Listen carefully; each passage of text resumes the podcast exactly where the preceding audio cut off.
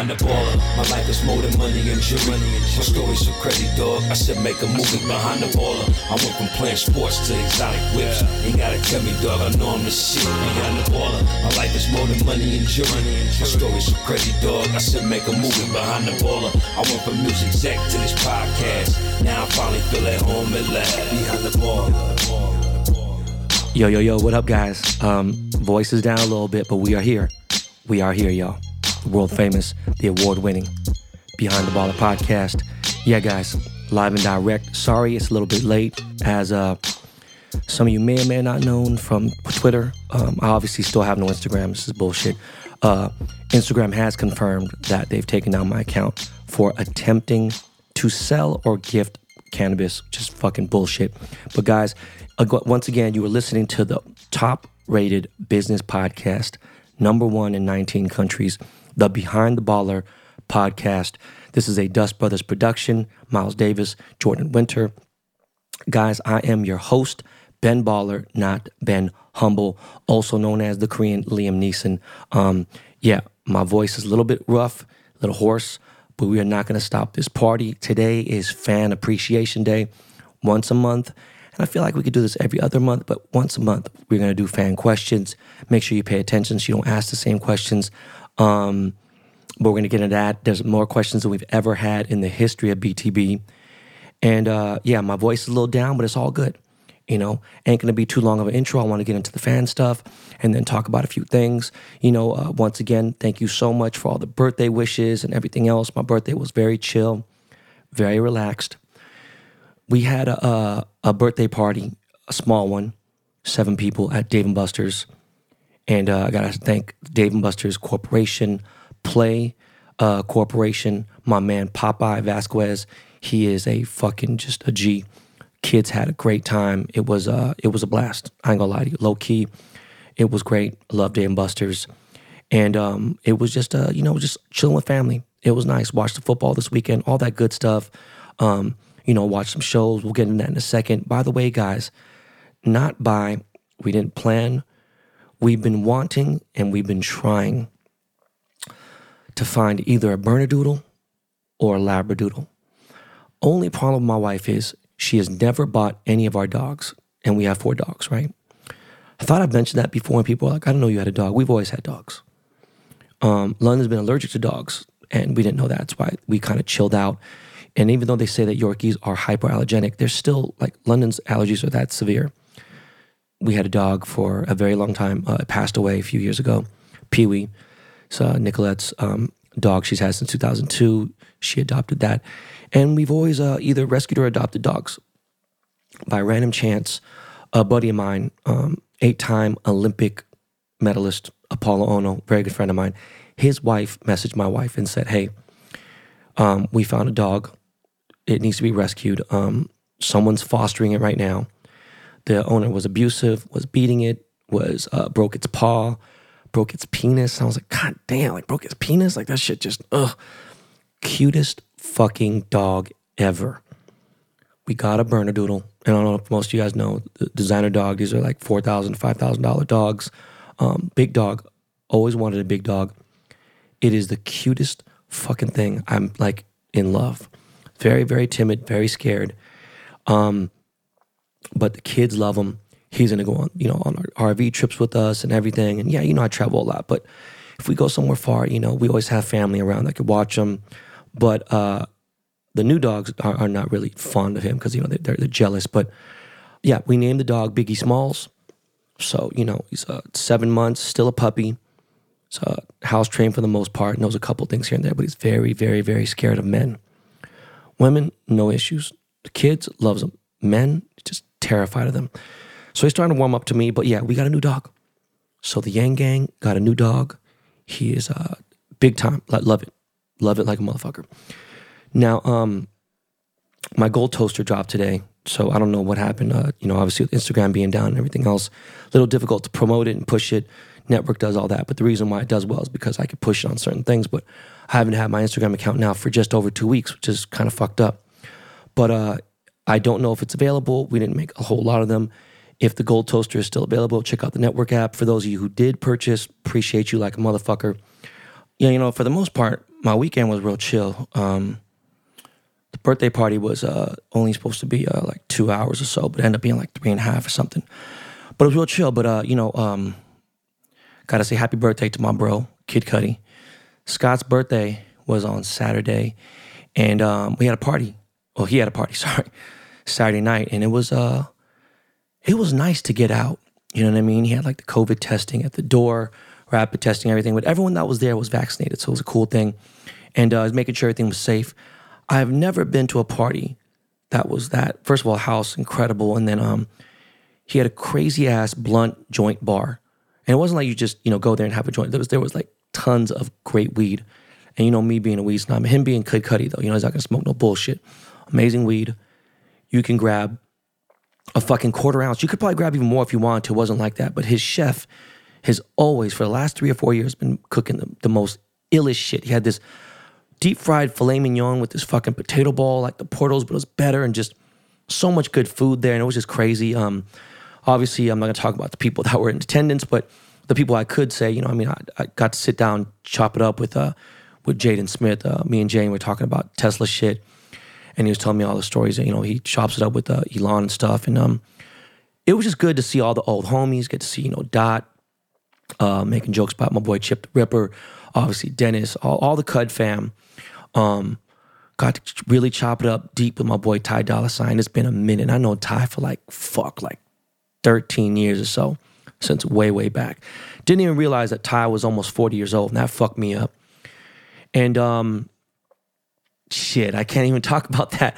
But yeah, it was just cool. It was it was dope. I got to uh, get, you know, get to see my boy Brian Greenberg. Um, obviously, him and Cudi were on How to Make It in America together. You know, ran some other homies, actors and stuff. And it was just a good vibe, man. It always is, man. Cud's always like, it's just like such a loyal dude. He's talking about how he's really loyal. In some ways, I almost feel bad. Not like, I don't want anybody to feel like they just need to stay super loyal. Like, I'm, I'm a fluid person, you know? But, uh, you know, I pulled up there late. It was a late thing. And I ended up staying way later than I thought I'd stay. And there was like, no, not that there would be any drama, but it was just all good vibes, just good people. Everyone just chilling, you know, bar. My boy Jesse Marco was the D J, was playing all classic hip-hop shit. I walked in, he was bumping Group Home. Then went into Brand Newbie, and I was like, oh, shit, okay. All right, yeah, yeah, we we, we doing it righteous this time. And it was just good vibes, man. It was lit. And I was just thinking like, you know, I couldn't fucking imagine being in a nightclub right now. It'd be the worst fucking possible place to be. But yeah, man, happy birthday, Cud, fellow Aquarius. Um, that was definitely a, a memorable evening. It was uh, good times for sure. Good times, man. What else is there before we get into fan questions? Oh, you know, this last week, I've been thinking, look, man, love the Senna, love the Porsche, love all that shit, but I want something different. Like, you know, the Senna sits in the garage. I mean, I drive it when I, when I drive it, it tries. I just don't have a lot of places I can take it. Now, you know, you valet a four hundred thousand dollars Ferrari, cool. You valet some other things here and there. It just becomes a little different when you valet a hypercar, you bring it somewhere. It's just not exactly the same thing to park it on the street somewhere. Like, you have to be watching it to a certain level because times are different right now. And, you know, you're talking about a car over a million dollars, it's drama. So I've been like, you know what? Do I want to Liberty Walk a car? You know, three sixty Ferrari maybe, four thirty. You know, I was even thinking about N S X. I didn't know. And I was like, you know what? I think it's time to jump into a fucking Godzilla, man. It's time to jump into a J D M car. So I've been talking to my boy Mark, um, Pterodactics, and he's um he's got a really sick R thirty-four, like one of the most beautiful ones. It's like a four hundred thousand dollars Moto X car, right-hand drive, gorgeous. And back even before Fast and Furious, like right when Fast and Furious, the first one started, you know, um, I had some friends who worked at Super Street and import business and stuff. And Paul Walker was working with one of my boys named Mark there. He worked at Motor X. Motor X is the only place in the entire United States of America that imports Skylines. And there's currently like less than twenty Skylines in the country that are legal. Um, they're the only ones that could really do it. Now, you could do it and have to deal dealer plates and deal with some drama. But the crazy part is, in two years, they're going to be legal to bring over here. So this is actually a great investment. So I'm thinking about it. I found one not that far. It's in Van Nuys, California.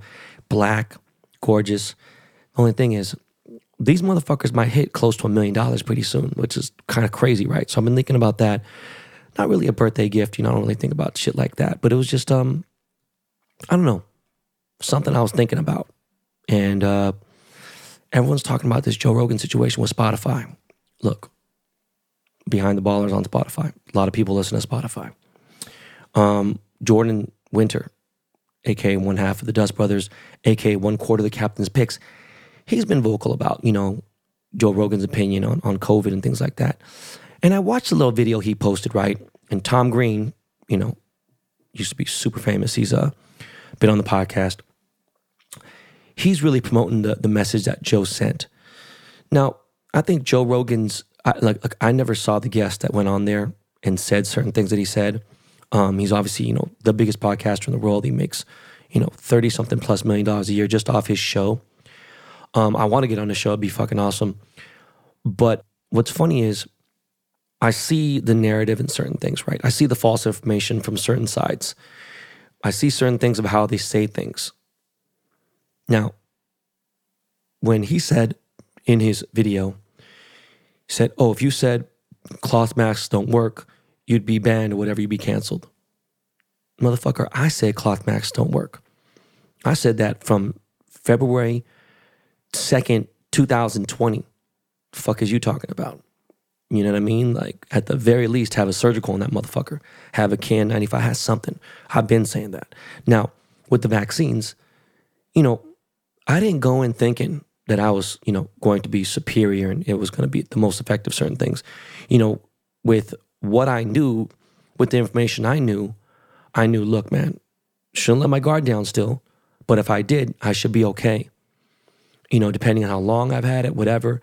And like I said, I went to that Kid Cudi party for a Met Gala, and COVID was in the building. It was a motherfucker in there. You know what? I was fully vaccinated. I was in a closed room. Me and my wife, it was the most dangerous situation. It was crazy. Didn't get shit. Now, what they don't say is, and what people never want to argue about, is the fact that, yes, there's that, um, what is it? Is it myocarditis? I forgot how you pronounce it, but the, the heart disease thing. I didn't really get into that, so I won't speak on that. But I will speak on the fact that still, to this day, we're in the ninetieth percentiles, mid nineties, where there's really almost no deaths from vaccinated people of COVID, you know, or, sorry, complications of COVID. Fuck out of here, man. So, you know, it's a, it's an interesting thing. The way that Joe replied, it was as good as you could reply for a podcaster with his level. He said a, a story about Neil Young because, you know, Neil Young is uh, threatened to get off the platform, wanted to be out, out of Spotify. They took him off. Spotify is, you know, look, on a business level, they've paid him insane amounts of money, right? They have to protect their investment regardless. Like, they would be out, you know, I mean, literally, it just doesn't make sense on a business level, even if you didn't agree with them, right? There's people who sponsor me, like, for instance, Captain Morgan. They may not necessarily agree with the fact that, like, I own a cannabis business, whatever, but they've promoted the fact that they love the fact that I'm unapologetic, and I love that about them. That's why this is one of my favorite partnerships I've ever had. Now, he also danced around the shit. So, like, look, man, at the end of the day, a lot of people are not very smart. You know, like, you got Trump doing this rally, and he's telling people that Mike Pence should have fucking threw over the election. The the he she said that um if he's elected and, and he wins in two thousand twenty-four, that he's gonna pardon all the people that got arrested on January sixth. Then he also even said if he gets indicted that we should, you know, do a civil war and right like that right there. Like, you know, fucking, this is not even about being a Republican anymore. This is about him going against the Constitution. This is just, I'm just t- saying, one of the easiest things to do is manipulate stupid people. So that's where it is. I'd like to think that most of the B T B army, if not all you guys, are somewhat, you know, very smart. There's a dude who listens to the show religiously, Will, uh, from the Bronx. I think he lives in Sacramento now. He's actually called me out on some things sometimes, right? And we'll have a discussion about things, right? Whether I have a, a call. And it's like, look, for the most part, if I was just spewing bullshit, you know, motherfuckers would be just out of here. You know, they'd be like, no, fuck all that bullshit. You know, we ain't letting Ben slide with this one, whatever. At the same time, there are some haters out there that just don't give a fuck, and they'll just follow because they're just miserable, you know. But I want to say this to anybody who's out there trying to find success, whether you're going to be a banker, a teacher, a coach, you know, entrepreneur, pro athlete, rapper, singer, it doesn't matter what you are. For anybody who wants to achieve success in any type of form, okay, you need to find balance and you need to stay balanced no matter what. So if it's ninety percent of the time you fucking, you acting crazy here and there, whatever, that means you need, you know, one hundred twenty percent rest, because if you don't, you're going to fall off. If you're out there acting wild, you always need your downtime. You need the motherfucker on there, and it sucks. Sometimes you can bring people with you. You got to take care of your people. Some people ain't going to be the stars. They got to be a Robin. Some of the people ain't even going to be a Robin. That's going to be in the cut. They're going to be your wingman, right? You got to take care of your henchmen, all right? Be respectful. Be mindful. There are people out there that work just as hard as you. They weren't as lucky as you. And at the very same time, it's not always luck. So just keep balanced. I wanted to say that before we get into these fan questions. But yeah, man, uh, let's get into these fan questions. And uh, of course, man, you know, I got some sponsors. So we'll be right back, y'all. Guys, you know me, Mister Positivity. To keep the new year positivity going, Audible has created a destination for complete well-being that delivers inspiration, encouragement, and actionable steps, no matter what your goals are. At audible.com slash well-being. Audible editors have curated a range of titles featuring experts in a wide range of self-care and self-development categories. From mastering your emotions and improving relationships to getting in shape and finding more success at work and at home. Among the listens are brand new titles from some of the most inspiring original voices in genre, including best-selling self-help expert Mel Robbins, who returns with a new podcast called Here's Exactly What to Do. Coach Pamela has created Mastering the Skill of Reinvention, which can help you turn the life you dream of into the life you live. Renowned music producer and performer Major, who offers Major Frequency, a revitalizing journey into the healing power of music. Listening opens up a world of opportunities for discovering insights wherever you are. And these titles can give you the confidence and motivation you need to build the life you deserve. Audible.com slash well-being.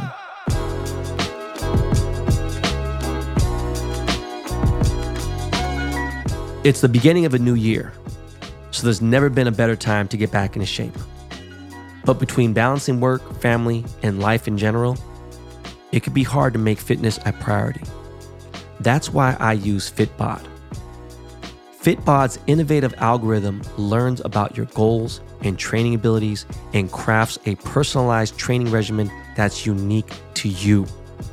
Start the year off, like me, with twenty-five percent off a Fitbod membership. Whether you exercise three days a week or twice a day, every workout is scientifically proven to be better than the last. Fitbod even tracks your muscle recovery, balancing your workout plan with a variety of exercises to avoid overworking certain muscles.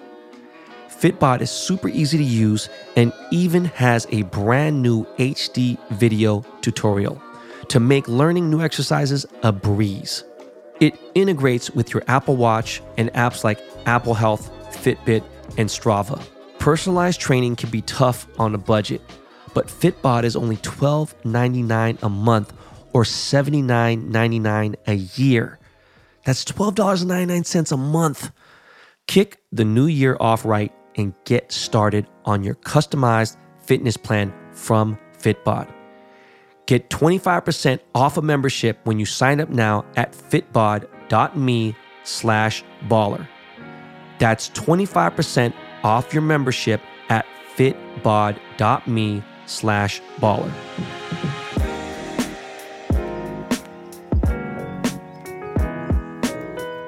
Life is short, and um, life insurance is really important. Life insurance, especially term coverage, which is surprisingly affordable. Why not pay a bit each month to protect the ones that you love? If you're asking yourself this question, choose Ladder. Ladder is one hundred percent digital, no doctors, no needles, no paperwork when you apply for three million dollars in coverage or less. You just need a few minutes and a phone or a laptop to apply. Ladder's smart algorithms work in real time, so you'll find out instantly if you're approved. No hidden fees. Cancel anytime. Get a full refund if you change your mind in the first thirty days. And Ladder policies are issued by insurers with long, proven histories of paying claims. They're rated A and A plus by A M Best. Finally, since life insurance costs more as you age, now's the time to cross it off your list. So go to ladderlife.com slash baller today to see if you're instantly approved. That's L A D D E R life.com slash baller. Ladderlife.com slash baller. All right, y'all. This is a different type of fan questions. We're not doing it for reviews. We're not doing it on that. We're not doing it to the Behind the Baller email. I was just like, look, let me find a separate thing. Let's get this going. There are a shit ton of questions. I'm going to get to as many as I can. When it hits a certain point, we might, you know, use them for a different episode uh, next month, whatever. But Mosewood, I guess, uh, Eric Mosley writes, I got into Dogecoin pretty early. I was up nineteen thousand dollars. I've been really depressed seeing where it is now and chose not to look at it. I don't plan on touching it there. Uh, what's there now, but I'm saving new equity to make a new investment. What do you think about these N F Ts, and do you think it's realistic to invest in them if I can? I ask this because I think the market is too large. I don't know what to think about them, honestly, but I do watch many videos of people explaining them. Um, thank you, Eric Mosley. Uh, Eric, you could watch a million videos. Is that going to give you knowledge? Man, at this point, again, there are literally, I- I've never seen anything like it in my entire life. And I don't care if, you know, of course, because Gary Vee's been grandfathered into, he talks about it and whatever. And, um, you know, he's he's good at focusing on that, right? Uh, I know there's a lot of celebrities that are doing marketing with N F Ts. There's just so many N F Ts to jump into.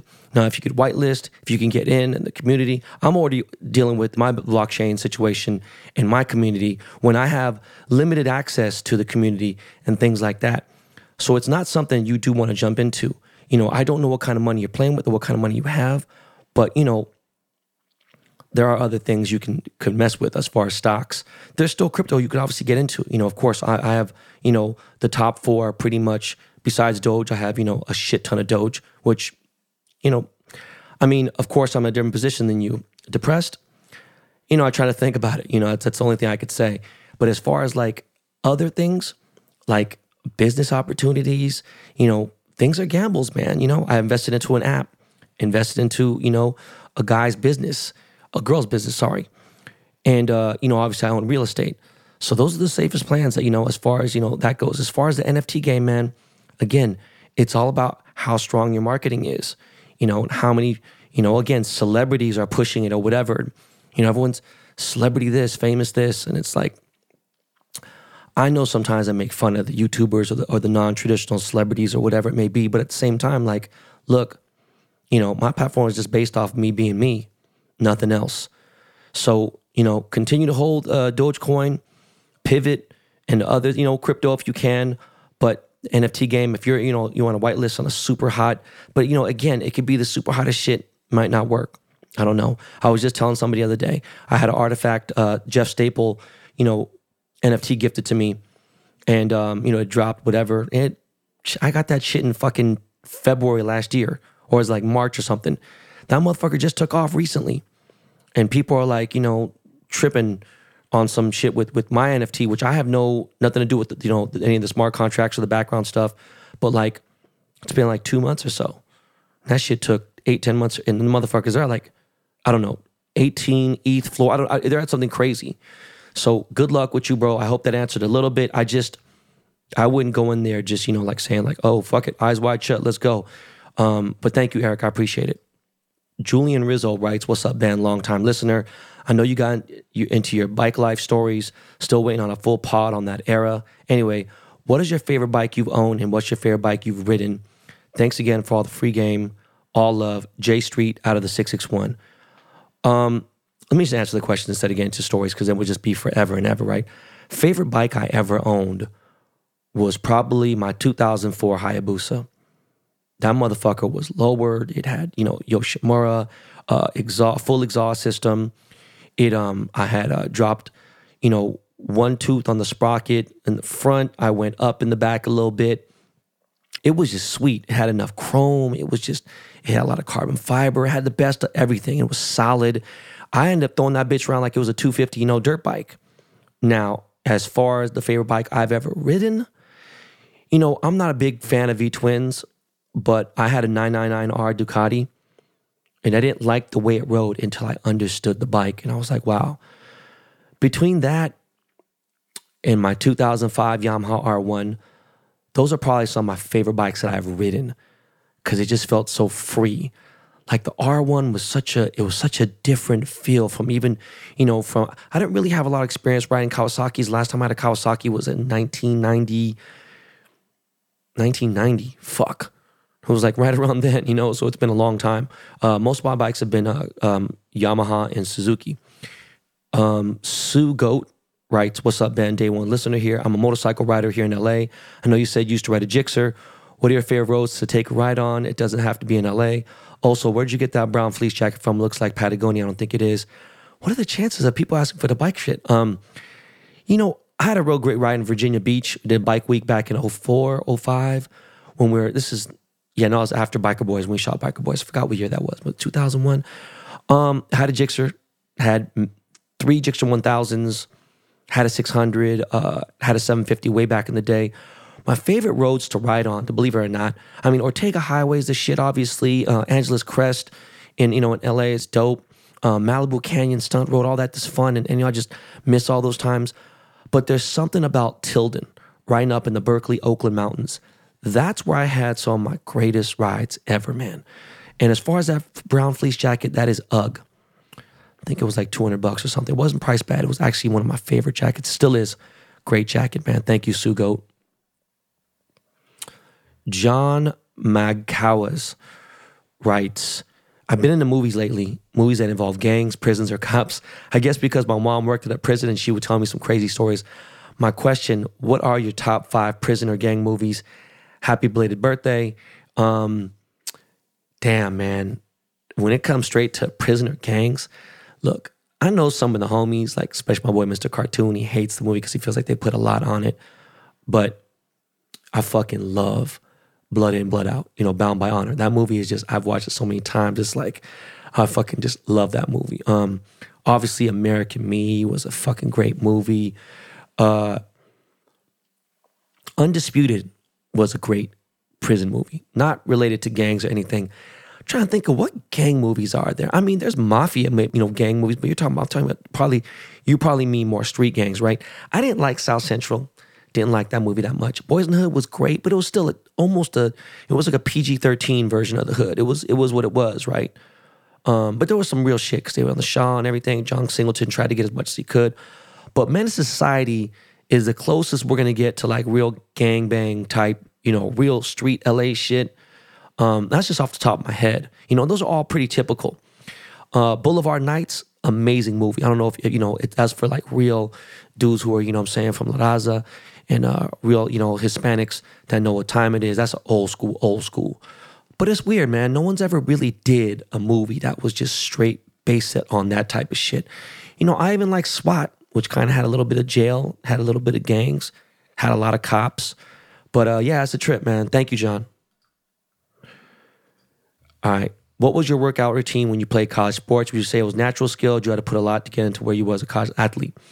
Um, before actually starting two-a-day camp um, at Cal. I was at Gold's Gym Monday, Tuesday, Wednesday, Thursday, Friday. I took Saturday off, and even on Sunday, I would at least do a light jog. I would go in the gym, and they would give me, they gave me basically, back this is, you know, nineteen fucking ninety-one, they gave me a list of things I had to do as far as how to get bench. You know, like, for instance, it wouldn't be like pyramids. it'd be like literally a list of reps. Like, okay, you know, on today you're going to start here. First day, boom. All right, what's your max bench? Okay, two twenty-five. All right, you're going to bench press. Uh, you're going to start off with one forty-five, you know, two plates, or one thirty-five, two plates. Start that off with ten times, right? And then go to like one fifty-five and then do that eight times. Then go to six and go to bone effort and do like five reps of that. Then there'd be leg workouts and everything else. Then obviously I would get on the football field and I would try to get with anybody who I knew that was, um, well, a couple guys I knew. One of my boys was a quarterback, someone else. And I would try to run, you know, um, routes necessarily, just, just to get my hand-eye coordination correct.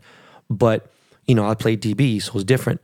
But it definitely was a lot of strength. The thing is, I wish I had more guidance, you know, as I was, you know, playing ball. I wish I had, like in two thousand eight, two thousand nine, when I got into the best shape of my life, I wish at that point I had my, you know, eighteen, nineteen, twenty-year-old body, because it was a different thing as far as playing basketball. Because you know I play basketball so fucking much.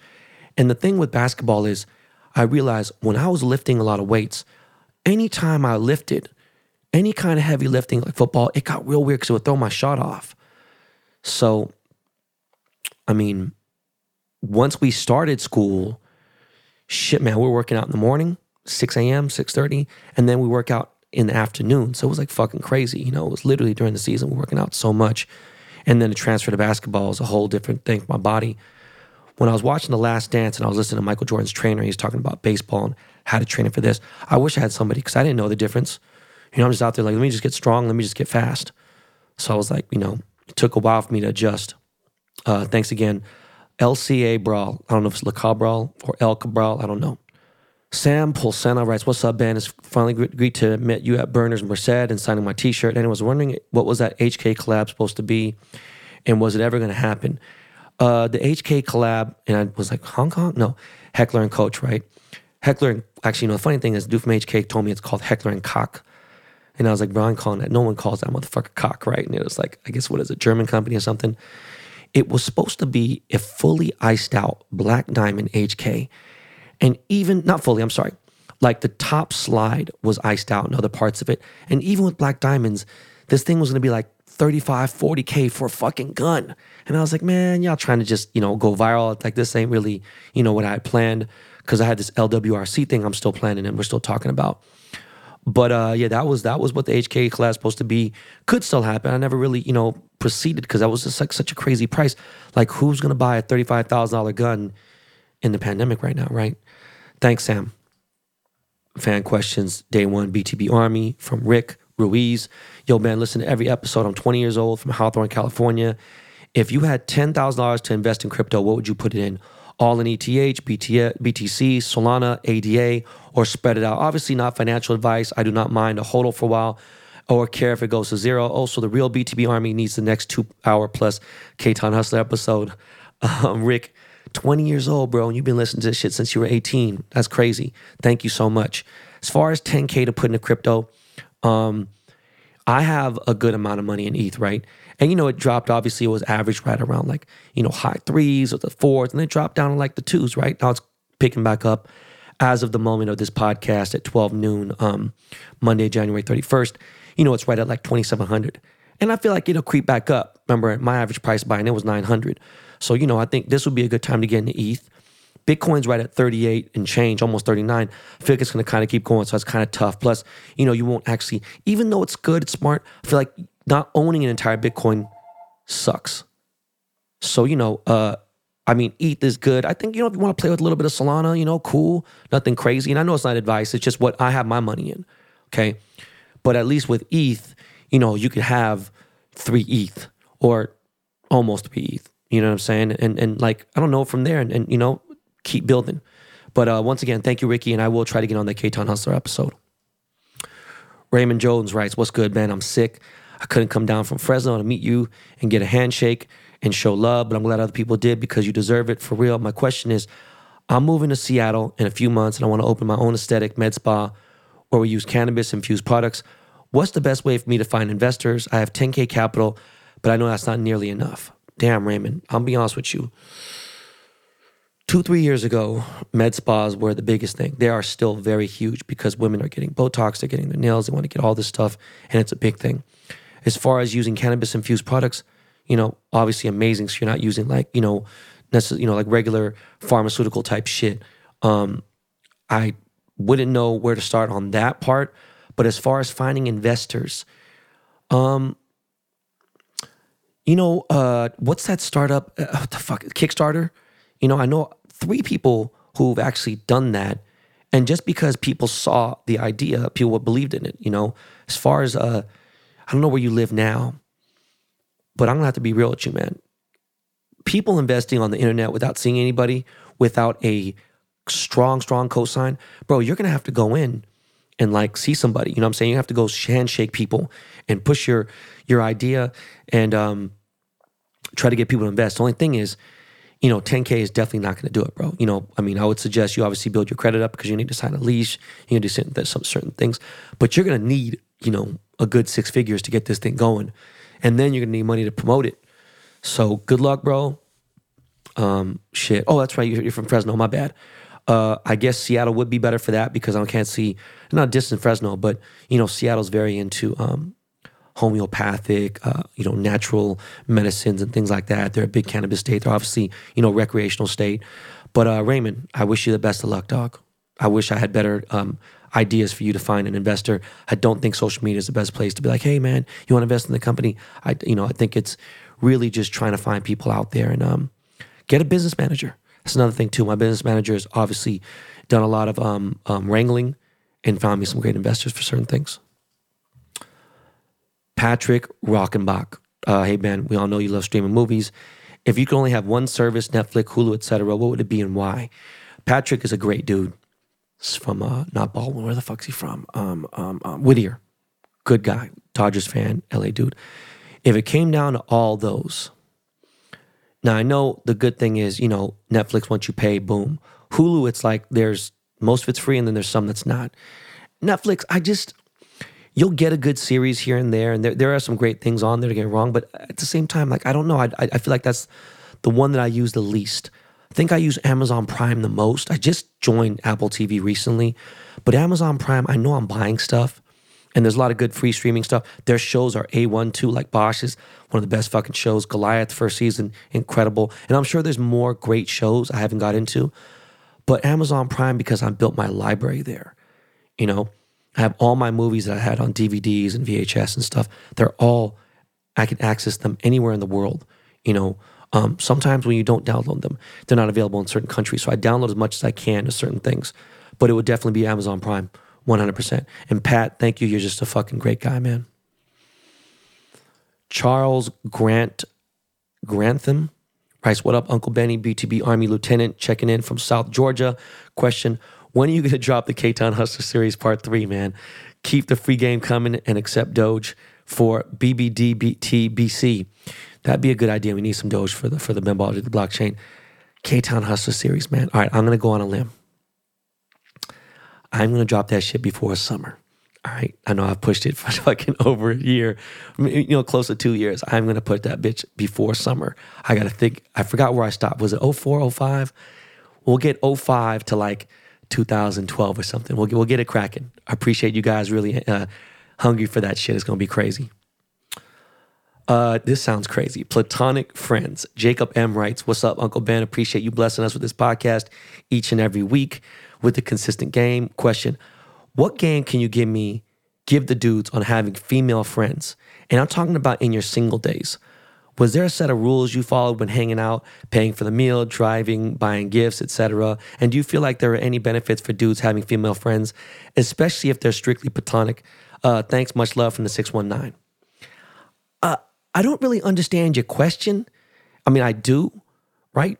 But what are you trying, like, you know, like, wh- why do you want to be friends with girls for on a platonic level? Why, why not just be friends in general, right? Like, it doesn't really matter with me.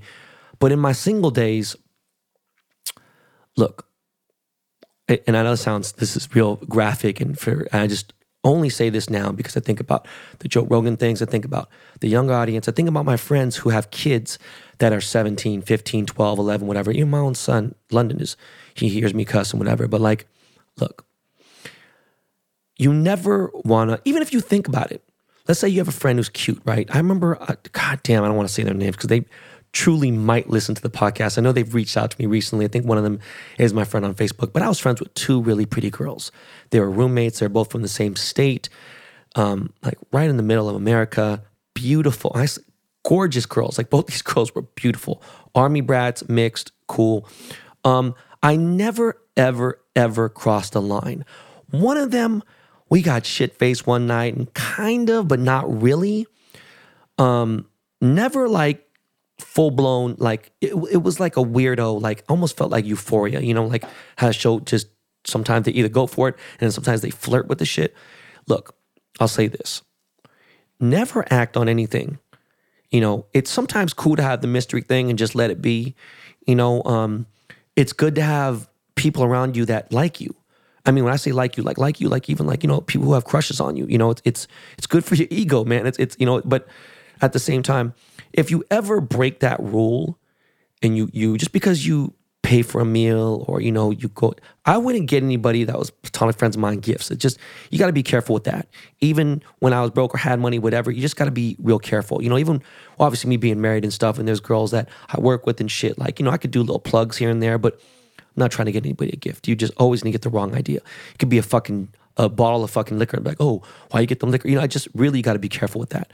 But what I'm trying to say is, when you're an adult, okay, I say, look, after twenty-five years of age, even younger, it's kind of like, eh, whatever. But if you're an adult, if you kiss, you might as well as fuck, all right? You might as well fuck. Because what the fuck is you kissing for? Like, you know, it's like you ain't got to like, people say, oh, wait, blah, blah, whatever. It's like either it's right or it's not right. You know, those girls who make you wait for certain things, all right, cool, but you're talking about a friend. So what I'm saying is if you cross the line and kiss, like you're already going to fuck it up. So, it, but at the same time, it's like a little peck, just be like, yo, man, never happened, boom, and don't act on it no more and try to be cool. But again, I, I don't really have any game, you know, about that. I do know that having those two girls around me, they brought more girls around me and it gave me options to go out and have fun with other girls and have dates here and there. But I don't understand where the motivation is of why you want to just have girls who are platonic friends. Unless, um, look, gay guys have the fucking hottest chicks around them all the time, right? And I don't really care. You know, my wife has a bunch of gay guy friends and I don't trip on that and whatever. And I remember one time I was meeting uh, one of my wife's best friends. And uh, he slapped my wife on the ass. I was like, yo, I'm about to knock this dude out. And I realized, you know, I was like, oh shit, I didn't really know. But like, you know, I just, you get to understand certain things. Um, but yeah, you know, the rules are, you know, hug. I, I don't even kiss on the cheek. And I just feel like, eh. And, and I know it's COVID now, but I'm saying like, you know, you don't need a hug, do anything more deeper than a hug. You could still love the fuck out of somebody and not want to have any type of relationship with them um, on a sexual level. I think about people sometimes when I was like, oh, damn, that girl's fine as hell here, boom.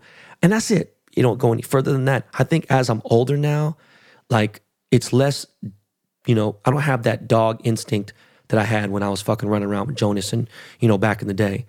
So, you know, the only thing too is always respect the girl's boyfriend if she has one. And another thing too is, if he's tripping like that, man, dog, don't even like, like, yo, bro, you ain't gotta ever be and like submit to this dude, be like, oh, I'm so sorry, but no, fuck all that. Be you, be respectful, but at the same time, don't let the dude like think like this, and and don't ever get involved in no weirdo shit. And always understand this: domestic violence is still, for the last thirty or forty years, the number one call for police officers in America. All right, nothing comes in between dick and pussy. Don't ever try to break up a dude and a girl talking, whatever it may be, arguments, don't take the sides, have some stuff in confident, you know what I mean, confidential, you know, talks maybe, but um, I would be very wary of anyone who tried to stop people who are in a situation. You can help certain things, but it's just one of those really bad, it's just a bad L. It, it, there's, there's no win, it's fucked up, and uh, that's how I got shot. So, yeah, man, you know, that's just one of those things. It just sucks. You don't want to see anybody get hit. You don't want to see anything like that. You know, and that's in those situations, it's just like unfortunate. I pray to God that none of you guys ever have to be in that situation. But I think, you know, if you are a heterosexual man, treat the girl like you would treat the dude, except hit him in the nuts or whatever type of shit like that. You know what I'm saying? And just, there it is. You could learn a lot from a woman, bro, especially a platonic one. Seriously, like one who ain't playing games, man. By the way, thanks, Jacob. Josh my dog from Seattle. Happy birthday, bro. Appreciate you. Fun question. You got to pick one game at Dave and Buster's to play someone for a million dollars. You picking skee ball or Papa Shot basketball, or is there another game? What kind of question is that? Bro, you know I'm going to put speed of light, bro. I'm gonna definitely, you know, I'm going to beat most of the wide receivers in the N F L off speed of light. Then your next question is, what advice would you give somebody who is likely to come into some serious stack of cash for the first time in their life? Think mid-seven figures. I know that it's not a lot to you. The fuck you talking about, Josh? It's a lot. But curious what advice you would give that person. I already own an amazing house with one M in equity and a credit score just under eight hundred. No debt other than that. three hundred K a year income. Dabble in crypto. I'm not afraid to bet. But I wonder what I can retire-ish with this type of payday. Age just a few years ago, behind your old ass. Uh, um, yeah, so Josh, man, you're a good dude. You know, if you had something like that in the mid-seven figures, especially where you are right now and how booming real estate is, I'm sure you know Thatch Nguyen, who's been on the podcast. Look, man, he has had some unbelievable success with multiple apartment buildings and rentals. Now, you buy these properties out, you have a management company like, you know, what is that, C B R M, or whatever the fuck they're called, or whatever it is, C B R E, or whatever it is. You know, these companies, they take like ten percent to run everything. And then from there, you're not going to worry about it. You ain't got to be, you know, you ain't got to sit there and collect rent from nobody, whatever. They handle all that shit for you. And to be honest with you, whether it be commercial real estate or these, when you own these buildings, that's one thing where I've noticed that I've been successful with, even though my money's in other places. But my boy Paul, he's had, even in the pandemic, he owned a duplex, he owned two duplexes, and he owned a strip mall. And those alone were bringing him like six hundred K a year. Those three investments are bringing him six hundred K a year positive cash inflow. Look, dog, how much more do you need to work from six hundred K? That's, you know, that's a lot of money. By the way, congrats. Uh, I would obviously talk to, you know, a financial advisor.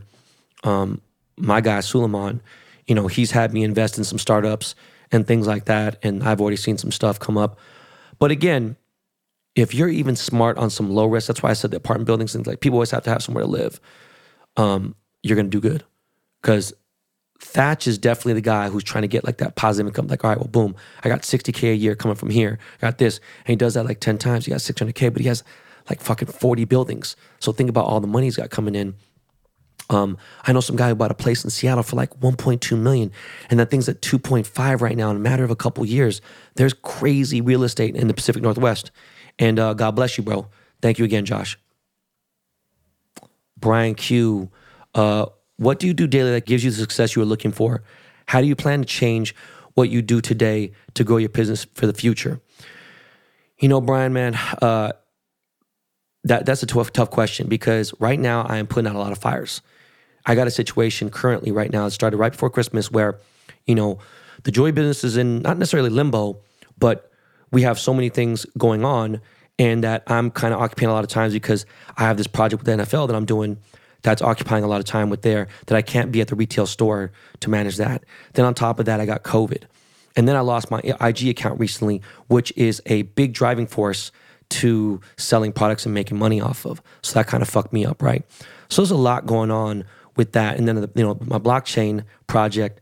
So never take off more than you can chew. I was the type of person would definitely bite into four burgers, but I'm not going to try to, and you really think about that that analogy, and you can't digest your food unless you chew it a lot of times.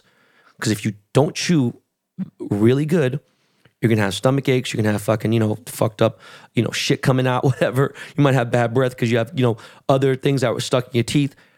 Honestly, I use that with life. You know, I told you guys on the podcast many times, you know, uh, your dental health or your oral health is a very good overall look at your general health. And I look at that in your mental area. Try to figure out one thing that you're good at and kill it. When you could stack that second one, do it again. You know, if you're only good at one good thing, you need to figure out a way to spawn off that. Now, what I mean is, if everyone's going to look for gold, and they're like, oh shit, there's gold all these places right here. What the fuck am I going to do? Don't be the dude trying to go get the gold. Be the dude trying to sell the shovels. You know what I'm saying? Be the guy who's making the shovels so they could go dig for the gold. You feel what I'm saying? Does that make any sense? And I think the daily motivation of waking up and seeing my kids I don't ever want to not see them happen anymore. And they're happy because I could spend time with them and because I can give them what they need. And, you know, it doesn't take a lot to give somebody love, you know, but time is very, very precious. So the better I am at life, the more time I have with my family. Thanks, B Q. Seiji Iwaki, uh, like that name, from Japan. Ben, is it possible for you to get back on them turntables? Listen to the pod for a while, your accolades for jewelry, sneaker collecting, A and R exec, designer, list goes on, all that. It's searchable in some capacity online, but we've never heard or seen you throw down on the turntables. It would be legendary to see you D J in some way. I'm sure all of us fans would tune into that. D J Premier X, D J Ben, B two B. Come on, that's legendary. Uh, you know what? It's such a different world now because no one really D Js with turntables anymore. Even turntable masters, like Homicide.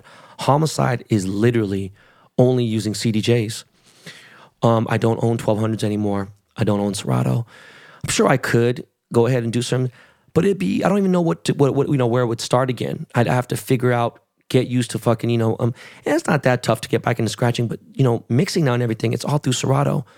So just like getting back onto that, I just feel like, I don't know, it's weird, you know? It's like anyone can play records and blend records now because your B P M mixing and the way that, that these mixes go, it's like, it's literally cheating.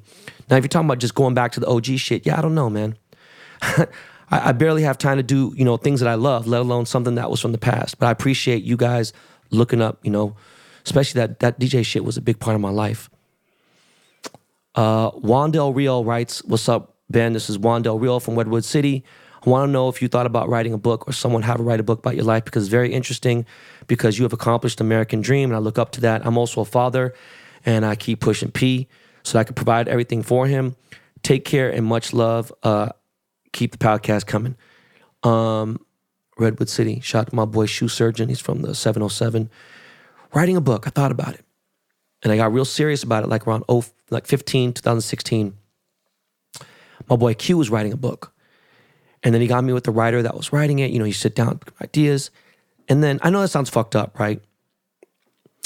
There's not a lot of money in writing the book. And that's a lot of time that goes into writing a book, even if it's a bestseller.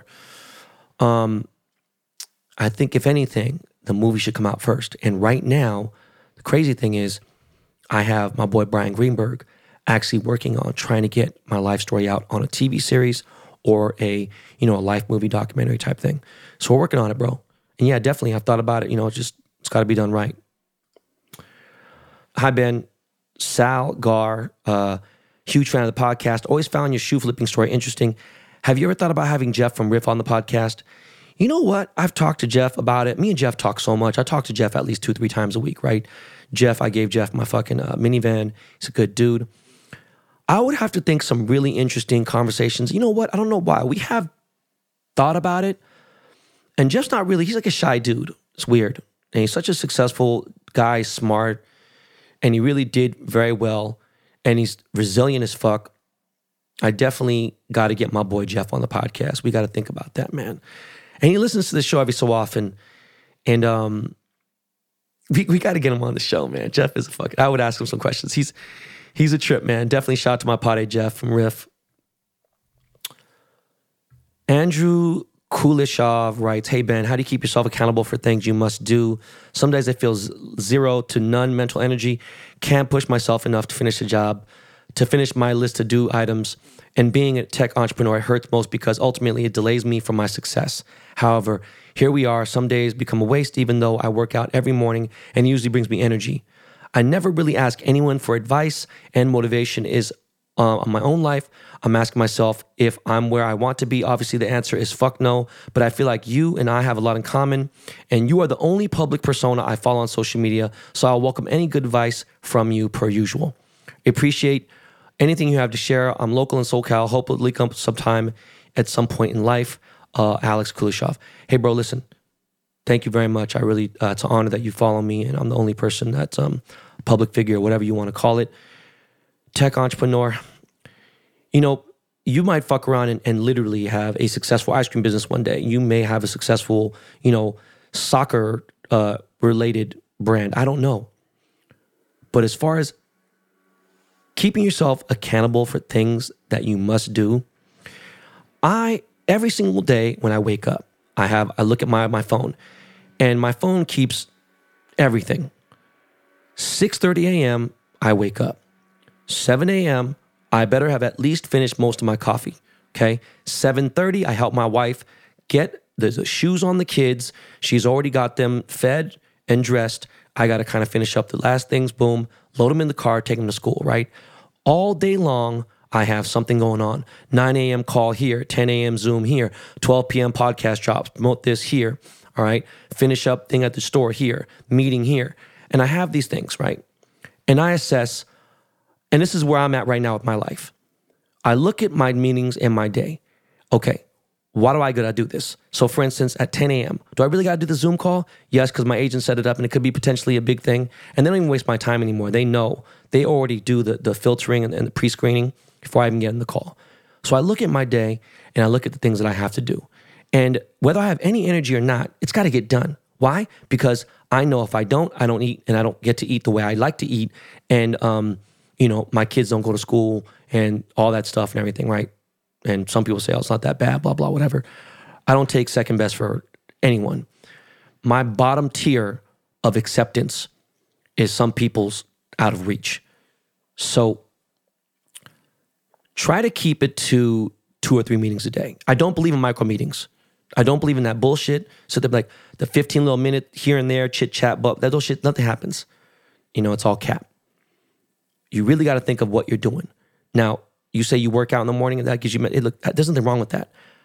That's probably the biggest negative bad thing that is in my life right now is that I don't physically work out enough. All right. Now, as far as a tech entrepreneur, I don't know exactly what that means. Are you in apps? Are you in, you know, phones? Are you, what do you, what do you do? Um, you got to think, what is going to take you to the next level? All right. Is this meeting going to help me today? All right. It's not.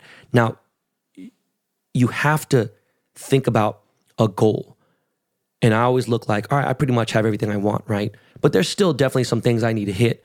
So is it going to take me to twenty-five million dollars by the end of the year next year? Is it not? Is it going to chip away? Will this be two million dollars to go there? All right, cool.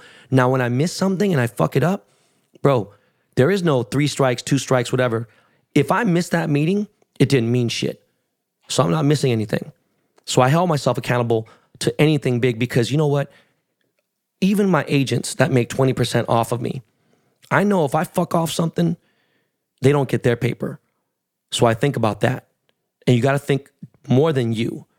You know, even if you're you are the breadwinner, if you aren't the breadwinner, I don't know what your situation is, but you have to always think about everyone else that you're responsible for. Even though I'm very independent, I still have other people that depend on me to make money. So I can't sit there and fuck off their paper. And that's what's most important. And, um, you know, you just, you can't give up. Noel Isaac writes, hey, Ben, it's Izzy, born in seventy-six, raised in the Bay, the Presidio to be exact. Now I reside here in SoCal. All your Forrest Gump and even normal reminiscing stories about the Bay, hip-hop, et cetera are like food for the soul, and I end up reflecting on my life experiences just on a way smaller scale, but in similar nature. There will never be more hype, a more hype time than the late eighties to early two thousands. My question is, since that this is technically a business podcast, can we have an episode on the art of DJing since it's like your first entrepreneur move? Like talk about the evolution of D Js and the difference between a Steve Aoki to a Qbert to A M and then even you. Heck, throwing even Big Boy in there. Since you are so well-versed in the industry, I think this would be an amazing episode. I was one of them high school D Js in the nineties using an old realistic mixer from Radio Shack for eighty-eight dollars and some Techniques S L twenty-twos because the twelve hundreds were just too expensive for me. And if you want to take it to another level, maybe you launch video, you have one of your boys' guests, that would be Flames. Thank you for the amazing podcast. Never stop the real talk. Your life, knowledge, experience are appreciated more than you'll ever realize. Izzy Isaac. Izzy Isaac, this is probably the best fucking idea I have ever heard for a podcast idea. And I just needed someone to fucking trigger the thought. It'd be fucking great. I have so many people who I still am friends with from the Invisible Scratch Pickles, including Hubert, my boy D J Mixmaster Mike, uh, Shortcut, my boys Babu from the Beat Junkies, Mister Chalk, uh, Mellow D, so many people. I think there's those. Then you got the D Js like even Zach B, who's like a celebrity regular D J. Like I'm my boy Just Ski, other people. Then you can go to the E D M level of Steve Aoki and my boy Afrojack. I think it has to be maybe I discussed the whole spectrum of DJing and then have like a series where I invite, you know, a couple guys for, you know, like fifteen, twenty minutes and I do like three episodes. Fucking amazing idea. Izzy Isaac, thank you so much, and I appreciate it. Love The Presidio, man, and I love the movie The Presidio. Gonna do like uh, three or four more questions. Taro, California writes, what's your go-to thing to order at Bonchon Chicken, um, Korean fried chicken? Much love, Mister Yang. It was an honor meeting you at Berners Merced.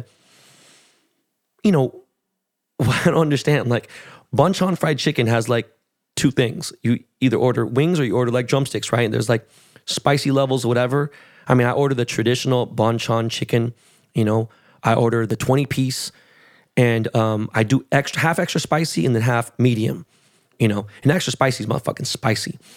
Uh, and that's it. I don't know what else to say, man. You know, I wish they had french fries. Which actually, some of them do have french fries, but just not for Korean fried chicken. I haven't actually had it in about two or three years, man. I've been really chilling on that. Even though it's baked fried chicken, it's not as unhealthy as K F C. But thank you for coming to Berners Merced as well.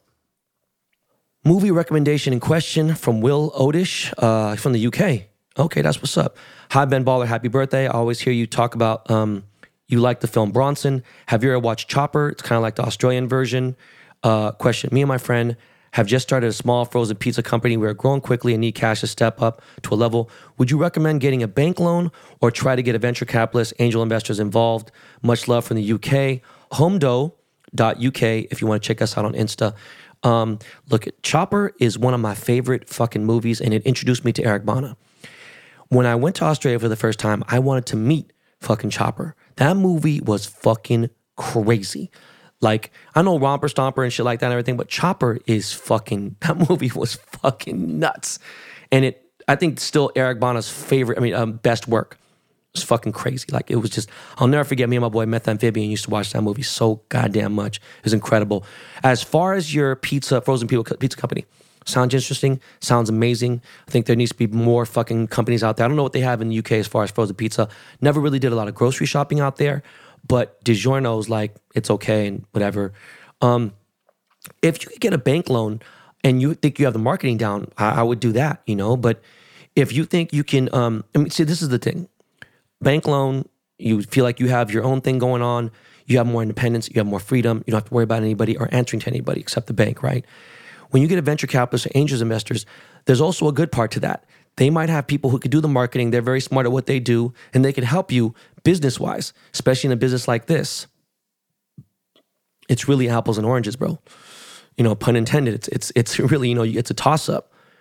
I, at this point today, depending on business I get into, I don't like having too many investors involved. You know what I mean? I want to be able to get in and do what I got to do. So I hope that helps, man. And congrats and good luck with your new company, Will. Christopher Lim writes, uh, who is the Asian lady that sits courts at every Lakers game next to Jack seats? I forgot her name. Um, I've sat next to her a do- twenty times, a dozen times, more than that. So many times because, you know, my godfather, Lou Adler, he has two seats. And then his best friend is Jack Nicholson. They have the two seats. They've been next to each other since the seventies. I've sat in uh, all four seats sometimes where I sit and I sit next to the Asian lady. And the funny thing was, one time I was eating a pretzel and I was talking to her. We had a conversation. Um, she speaks English, definitely has an accent, doesn't speak, doesn't say very much. She has like, you know, uses some old white lady next to her. And I spit, I was high as shit. And I spit a piece of pretzel and I literally saw it go zero miles per hour, super slow. And it went in the air. I, I wish I had video right now so I could show you my, the thing. And it landed on her fucking leg. It was just so funny. She's wearing like black slacks and she like, she has those glasses on and I saw her eyeballs see the piece of pretzel project from my mouth to her leg. And it was just fucking funny. I know that sounded like the Joe Rogan, Neil Young story, but it was just fucking funny. I've sat next to her a bunch of times. I think I've Googled it too. Forgot her name. We were friendly at a, at a certain point, I, but I don't know what the fuck she does. And I don't know. That's a kind of cool thing. You know, I just I just let it be a mystery. I don't need to know. Sometimes I, I remember this one dude I was sitting everywhere. He was like the founder of Home Depot or some shit. And I don't fucking know. Sorry, man. I wish I had a better answer for you. Uh, Alexander Tomasic writes, hey, Ben, ever been to Germany or considered visiting? Greetings from Germany. Um, I have been to Germany ten times at least. Love Berlin. I have my cousins live in Berlin. They've lived in Berlin forever. I was actually, if you listen to the podcast uh, early on, the Kate Von Herschel series probably, I was in East Berlin before the wall went down. Um, I've been to Berlin pretty recently, uh, ever since they had Soho House there. Love Germany. Um, I just haven't had a chance to go back in a while. It's been, actually, it was a few years ago. It was definitely in the last five years because um, Soho House has to be pretty new. Love Germany. and Scheiser. For those of you who are German, you obviously know what Scheiser means. Fan question from the three one zero. Parker Vaughn writes, Mister Baller, first and foremost, I hope you and Nicolette and the kids are doing well. This COVID shit is no joke. I know how careful you've been, so I've been bummed to hear that you finally came and got it. I knew immediately right then, saw the first post of your I G having body aches, and that time was a wrap. In any case, very glad that you and the fam have made it through without any major speed bumps. Um, my question for you is, as a man that wears many hats, and as someone that has found success across multiple platforms and careers, what is the strangest job you have ever had? Did you always have an end goal in mind? Fuck, man. What is the strangest job that I ever had? I mean, I don't know if there, there's two jobs. I used to work at a place called Dragon Master in Monterey Park, and they sold martial arts supplies. And they also part-time had an arcade there, and it was weird. And they sold weapons. And it was weird because there was like a gray area with, with knives and stuff, and they were selling weapons. And I was a young kid working there. I, I was kind of, actually, no. I worked for four months passing out flyers for a restaurant. And I don't know if your end goal in mind relates to that, but there was no end goal. Now, the thing is, every single person, and these are decent restaurants. They were like, you know, they weren't like C P K or Cheesecake. They were, you know, a level above those. Every person that brought back those cards, I'd get a hundred bucks. It was crazy, right? It's a lot of money. Sometimes they lose, but, but, and I would think like, you know, I didn't really try to market stuff and everything. And this was like during college, so it was like tough. But sometimes I would end up making like thirteen hundred bucks, and I was, I don't know if you understand how much money that is, you know, because it was kind of an expensive restaurant. It um, it gave me an end goal in mind. I was like, yo, look, like I want to be the dude who's hiring people to get this and give them a hundred bucks. But I have, I have, you know, sometimes I'm like, you know, is there an end goal? I remember when I was selling drugs, well, selling weed, you know, it's it was considered drugs in, in the in the late nineties and two thousands while I was DJing. I thought about it. And um, towards the end of when I stopped really fucking with it on a big level, I remember Mister Cartoon said, think about any drug dealer in history, the biggest, from, you know, Pablo Escobar to anyone you could think of. Was there ever a happy ending? And that fucked me up, because it's completely true. There was never a happy ending with selling drugs. So if anybody who, you know, listens to the podcast and you're out there trapping, just know, man, there's never been a good ending. And um you know, I've always had an end goal when it comes to anything recent, you know, like with the Ben Baller brand. You know, at the same time, I'm like, hey, let's let it live. And if it dies out for whatever reason, gracefully here and there, it's, I don't want anything to not have a success that I have control over, you know?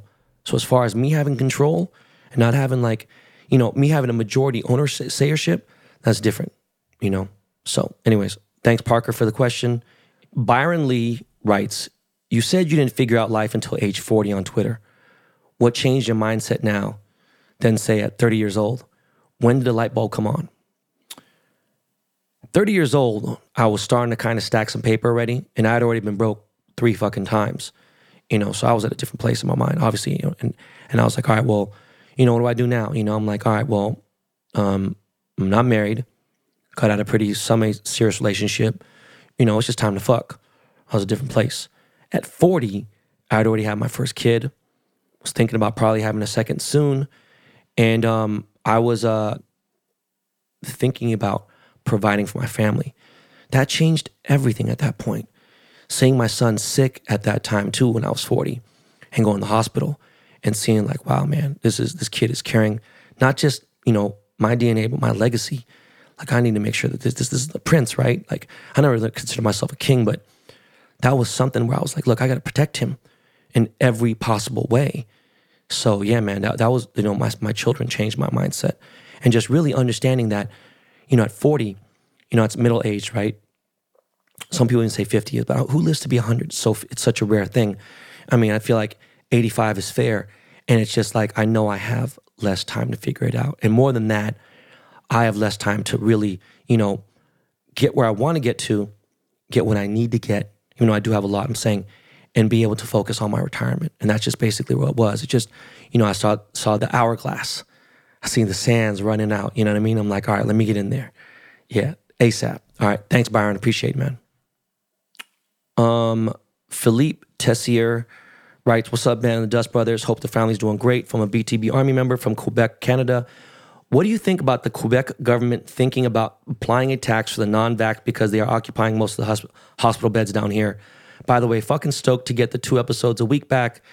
Um, I, you know, at first, you know, even I know I was really super aggressive about it. I, you know, I wish people would get it just because it is true, you know, as far as like the super sick people. Um, but then, you know, applying the tax, this, I don't know, it's just, it's weird. You know, some people are really scared. I just wish that more people had education about, you know, it. Um, it was almost as simple as me seeing like two of my billionaire homies like rushing to try to get the vaccine from information they had from the people they know and they advise with. I just feel like these guys are taking such different risks. They are not going to be aggressive with certain things. They're going to be super aggressive with other things. But one thing is longevity of life. And billionaires, you know, they didn't get there by accident. It's, it's, you know, so it was like, just wish more people knew that they are safe for the most part, you know. Um, taxing them, I don't know, man. It's just kind of a weird thing, man. It's just gonna make more bullshit. But I wish more people did get fucking vaccinated. Dexter Griffin from Berkeley, California writes, uh, hey, Ben, huge fan of the podcast. As a fellow Korean, you're a big inspiration to me. My question is, what are your top East Bay area taco spots? Happy belated birthday. Bro, I don't have any. I mean, Gordo's is like, okay, they don't really have like taco taco. I mean, they do have tacos, but it's not like the O G, like the, you know, like the standard street tacos. Um, there's a spot in Emeryville back in the day I used to go to, but I don't really have any spots in the East Bay that I could think of, man. And I'm sorry. But go Bears, man. Much love to Berkeley, bro. I, I wish Telegraph Boulevard or Telegraph Avenue was different. I wish it was like it was in the eighties and nineties. Um, big fan of yours. Uh, Adrian writes, big fan of yours from New Zealand. Just want to know if you got any stories about meeting and chilling with Nigo, either in U S or Japan in your travels. All the best. Keep the free game going. Adrian Escarian. I met Nigo via my boy Eddie Cruz in the mid nineties. He already had a Ferrari. It's pretty sick. And um, met him in Japan. Didn't realize he speaks no English at all. And he just doesn't have like a lot of emotion. Uh, went to Foot Soldier back in the day. That was the Bathing Ape stores. Um, and, you know, just watched this dude walk around and chill. Didn't really say much. He just was really quiet and kept. Then I saw Nigo again in Shanghai in like two thousand sixteen, two thousand fifteen, somewhere around there at um at uh, Yohood, which is the thing that my boy Edison started in. You know, I've seen him random here and there, and he knows who I am, and we just really just, I wish I had a great story for you, but it was just kind of just chill. Um, I think I'm definitely going to connect with them more, you know, pretty soon because my boy Steven Victor is doing his album, and he's worked with a lot of my boys. So yeah, man, that's what it is. Um, Adam Diamond writes, would you ever come to cold-ass Winnipeg, Canada? You brought it up as the coolest place before next to Alberta, Canada. R I P Jonas. I brought it up as, bro, I've already been there. That's why I brought up Winnipeg. My, um... When I played football, I went up there to try out for the Winnipeg Jets. Um, or was it? No, oh, my bad. Fuck, dog. That was Edmonton Eskimos. I've never been to Winnipeg. Someone told me Winnipeg was the coldest place. No offense. I hate the cold. They're just cold like that. I'm just, I don't know. Give me a reason in an email why I should go to Winnipeg. I just can't. I don't know, man. And the last question is from Sneakerhead five oh nine. Um, he writes, Ben, first off, happy born day. I had a question about Legoland. I'll be going April seventh to the tenth. Is there any tips you can give me? I live in Washington State, Tri-Cities to be exact, where we'll be driving. Any tips will be greatly appreciated. Um, look, if you want to save money, there is a Sheraton and a Westin that is literally three minute drive from Legoland. Now, if you don't give a fuck about that, stay at the Legoland Hotel and you can do whatever you want there. Boom, you're good. There's a Dave and Buster's in Carlsbad. There's a mall out there. There's all that stuff. But there's quite a bit to do out there. It's pretty cool, you know? And uh, the zoo isn't too far. Um, other, other like, you know, SeaWorld, things like that aren't too far. My wife would kill me because she really hates the fact that, you know, there's animals in captivity. But Legoland's pretty lit, you know? It's right there. It's, uh, again, just saving money on that. I would obviously get the passes where you could stay for multi-days. I don't think there's really any hacks as far as Legoland goes. In April, I don't know if the water park would be open, especially with COVID going on. I don't know what's up. But uh, love Legoland. It's it's fun. I was just saying it's a huge difference in price staying at the Westin and staying at the Sheraton. You could probably save one-third to one-quarter instead of staying at Legoland. But Legoland is nice. You know, staying at their hotel, you're like there. You don't have to leave or whatever. Um, that's about it. Guys, that is all for the fan questions. That was a lot. I really appreciate you guys. We are going to end this show now, y'all. Peace. Be right back.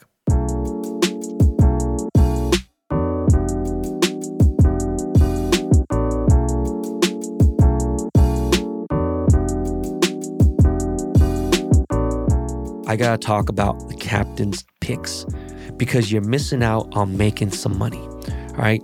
It is such an exciting time of the year to bet and wager on sports right now. This is no cap. I'm being serious with you guys right now. N F L, N B A, N C double A basketball, N H L, soccer, live betting, guys, okay? All can be done at captain picks dot com. This company has myself as a partner and a captain along with the Dust Brothers and Michael Rappaport. So you know how we get down on the podcast every damn day in these streets. We've even brought in new captains to man new sports and live betting bonanzas. We view this as investing over gambling, right? And we got packages. Nobody has lower rates in the betting game. Nobody. We are about to revolutionize how betting picks are done, made, sold, everything across the board. Do yourself a favor. Go to captain picks dot com, okay? That's captain picks dot com. Thank me later. Yo, yo, we are back. Now, it was a lot of fan questions, y'all. Jesus Christ. All right, y'all. Shit. Um, but guys, Super Bowl is going to happen at SoFi Stadium. I predicted it. I told you guys. I fucking told you guys that they're going to try to make this shit so that the Rams play at home. I don't know why. I have no idea. It's fucking weird.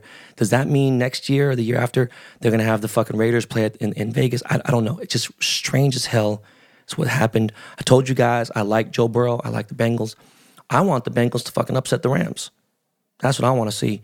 So yeah, man, Super Bowls is, is going down. Not really much I want to say about the Bengals, and it, I thought it was a wrap for them. You know, they were down twenty-one three, came back and won. Um, shout out to Joe Burrow, man. I think he's he's the future, you know what I'm saying? This is big. Big for Cincinnati, big for Ohio. As far as the Rams game, I thought they were going to crush them. I thought it was going to be twenty-seven to ten. You know, um, I was wrong. The Niners are much more resilient. They're out there playing literally, and it's like, Jimmy G did his thing for a couple times, but really at the end of the day, man, you know, you need a leader. You need someone better to take you there. And they went way further. I mean, a million times further. And they almost fucked around and literally got to the Super Bowl. You know, I think that the Bengals would have watched them too. It would have been a different kind of weird matchup. But I don't know, man. I'd love to see what the Bengals can do. Um, I'm going to fuck around with that. And uh, as you know, I am making the Fan of the Year uh, chain. So I am hosting all that, N F L honors, all these things coming up. My voice is starting to feel a little better. I've been drinking honey and tea all motherfucking day. Uh, let's get to some shit I watched this week. Janet Jackson documentary is a must. I don't know if you like music, you whatever. It just gives a lot of history about the Jackson family. Um, my boy Jimmy Jam is in there talking about it because he was such a big instrumental part of her life. Uh, while I was watching that shit on the Lifetime channel, I realized I love watching these fucking old wife, old housewife fucking shows or anything. But there's a documentary about Misha Lay's life. This is Doctor Dre's ex-wife, baby mom. And I love this girl um, musically, everything. And I was a big fan of her music. And she has a, sh- a documentary, which I didn't even know about, called Surviving Compton. And wow. Me knowing Dre and knowing, you know, just things about him and shit that I didn't, you know, that, well, I'm going to say that. But knowing Dre, the picture they are painting in this documentary is so fucking crazy and so harsh. Now, I don't mean that it's not true. I'm just saying it is serious. I didn't get to watch all of it because it was like a pre-recorded thing. I might fuck around and rent it. Like, it was that fucking wild to me. It's worth the fucking four or five dollars. Fuck it. So I don't know. Crazy. Uh, Euphoria this week kind of fucking was bugged out. Made last week's episode mean a little bit more. Um, I'm starting to lose a little bit of interest in the show. It's a lot of shock factor, done very artistically, and um, I need to see more Angus Cloud. You know, it's cool though. You know, it's I don't know. That first episode was so cracking. I just, it just, I don't know. It's it's losing a little bit to me. Still great, still good, and again, film wise, you know, uh, visually, it's it's it's like an orgasm. You know. Look, literally. Uh, Ghost Power Book two. Yo, this episode was was good. It's starting to get me really anxious for the finale because I thought, I'm like watching this thing and I was like forty minutes in, I'm like, wait, what the fuck? I thought this was the final episode because someone said there's only two more episodes left. Then I watched the show after the break and I said, wow, they ended on episode nine. Can they at least give us ten episodes? So I went into this thinking that today was the finale for Power Book two. So it makes a lot of sense. There's a lot of shit that's coming together. There's some fucking uh, conspiracies that uh, Mecca is Ghost's brother, because in episode two and one of the first Power ever, Tommy said, yo, whatever happened to your brother, that crazy fucking uh, Spanish dude, whatever, or I forgot what he said. And it made a lot of sense. He's like, yo, I heard he went to the army or something, and Mecca was in the army. So if Ghost and Mecca are brothers, man, fifty Cent is just the fucking coldest motherfucker ever. It's starting to get real crazy. I don't know how the fuck all these train wrecks are like on pause, and I don't know what is going to crash and what isn't. This shit is nuts as fuck. I love it. Cannot wait for the finale. Plus, you know, um, I didn't see a preview, but they're starting to promote uh, Tommy's episode. Uh, I forgot what the fuck it's called, but Tommy has Power Book four. So Power Book three is, I don't even know, especially for someone such a fan. It's fucking crazy. But um, it, it was definitely some shit, you know? Um, the last thing I want to say before we sign off, because it was a fan episode day and my, my throat's fucked up and whatever. But look, guys, a lot of people talk about age, you know, you know, dress your age, that's this, blah, blah, whatever. Stop using age to gauge any type of behavior other than being immature. And even still, with, with age, you can't, you know, you can't really gauge that. Okay? Don't use age to gauge or measure any person's type of behavior or skill or boundary or even their dress code.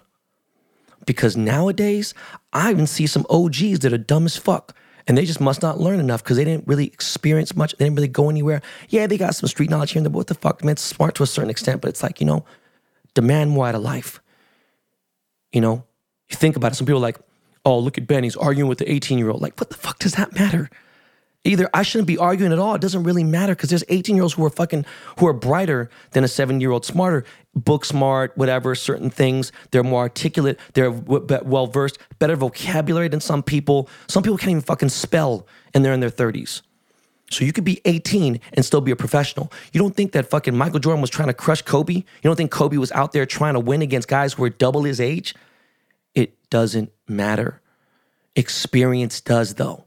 And age doesn't mean experience, because you got guys who've been hovering and literally treading water from age twenty to fucking forty and have stayed in the same block and not gone anywhere. Then you got a guy who's thirty, who's been in fifteen countries, interact with this and that. It's like you really can't gauge that age. You know, people say, oh, you know, you should dress your age. No, dress your wage, motherfucker. All right, anyways. Gold Toaster has already dropped. Um, if it's still available, go get it. I don't know. I really can't call it because my I G is a big marketing force. Sucks. Hopefully I get my I G back soon. I don't know. But my next episode on Thursday features Soul Savvy. This is an app, a website, how to get kicks at retail. It's actually a really, really good interview that drops this Thursday. Guys, we're back to two episodes a week. We are cracking. Thank God I have the Dust Brothers, because Jordan and Miles, they, look, I couldn't do this without them. Period. All right. So B T B Army, I love you guys. It's been a minute since I said this, but always remember, this is not your practice life. And today has been a fucking day of all days. All right, y'all. God bless. See you guys on Thursday. Yo, Lakey, take us out of here, fam.